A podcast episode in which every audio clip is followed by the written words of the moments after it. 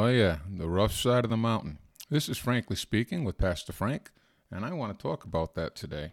Romans chapter eight, verse twenty-eight, very, very familiar passage of Scripture says, "And we know that all things work together for good to them that love God, to them who are called according to his purpose."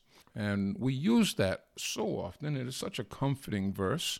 But I want to talk a little about the the process. I want to talk about that rough side of the mountain today. You know, I'm thinking about Joseph. So much of the book of Genesis is dedicated to the life of this young man, to the things that he went through. He could have gone and did go from the pit to the palace, but he could have gone right there in one easy step. Why is it that so much is recorded of his descent and ascent to that place? I mean, think about it. Here's a young man, probably seventeen years old.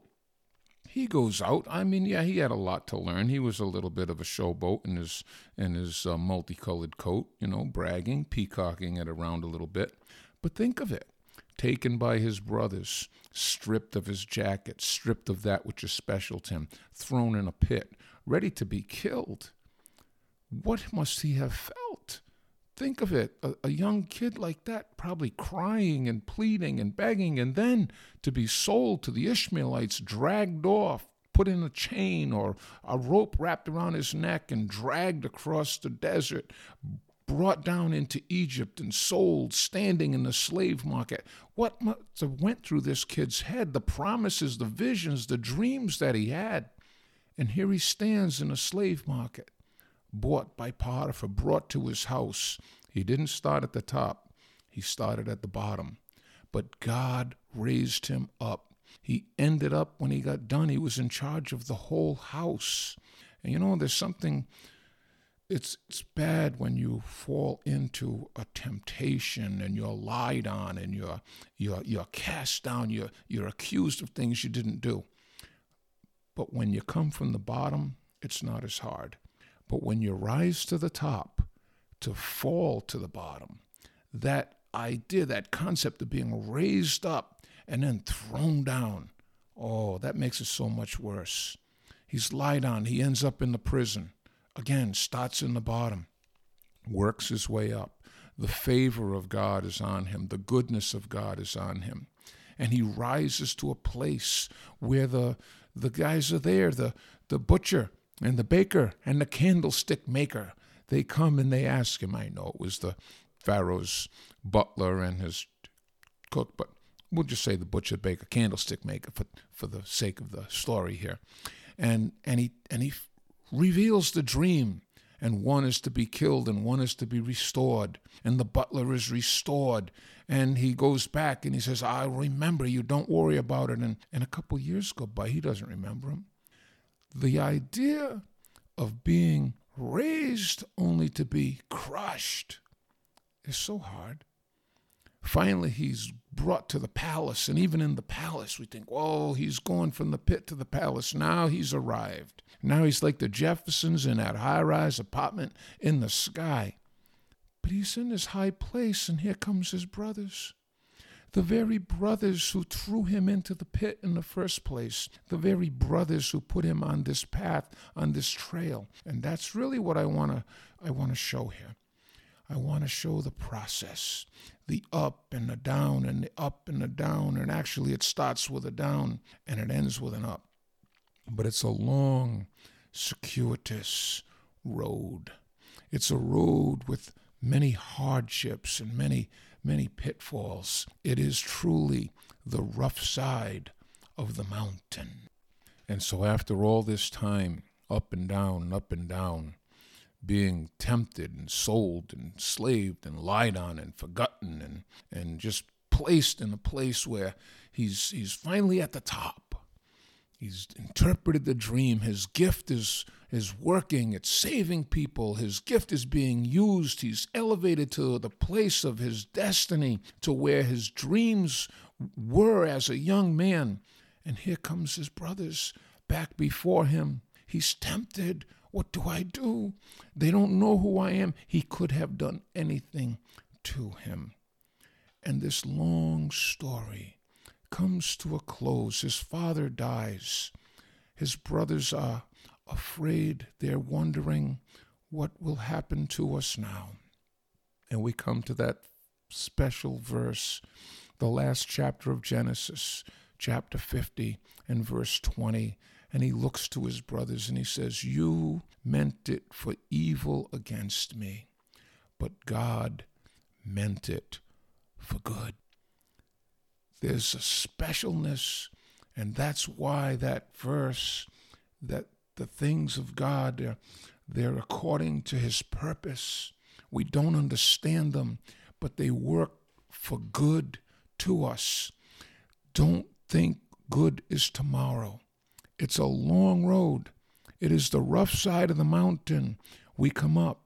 Paul says in Second Corinthians chapter four, he says, "All things are for your sakes, that the abundant grace might through the thanksgiving of many rebound to the glory of God, for which cause we faint not. Though our outward man perish, yet the inward man is renewed day by day. For our light affliction, which is but for a moment, works for us a far more, an exceeding weight of eternal glory. While we look not at the things which are seen, but at the things which are not seen. For the things which are seen are temporary, but the things which are not seen are eternal." It's a long road.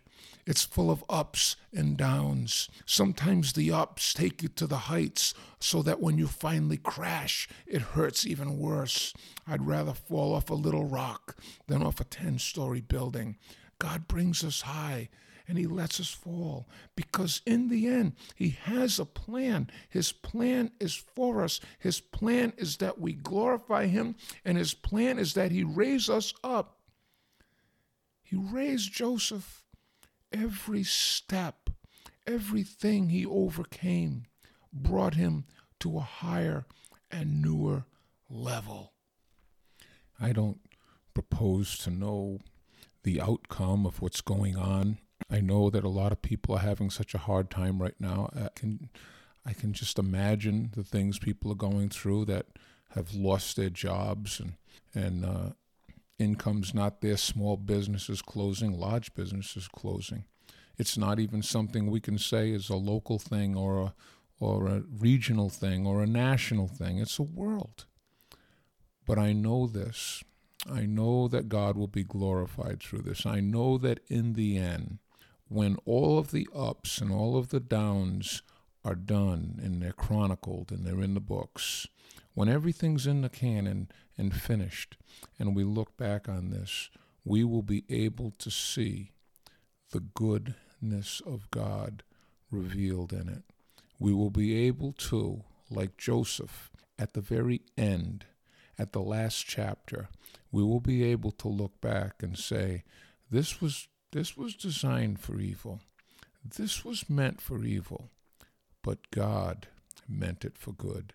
Someone, a close friend of mine the other night called, and they told me they had a a word from God, and, and as they revealed it to me, I, I, I believe that's just what it was.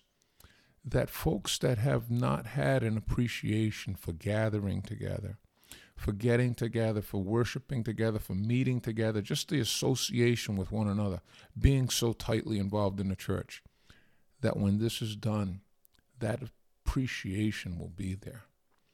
There's going to be good come out of this.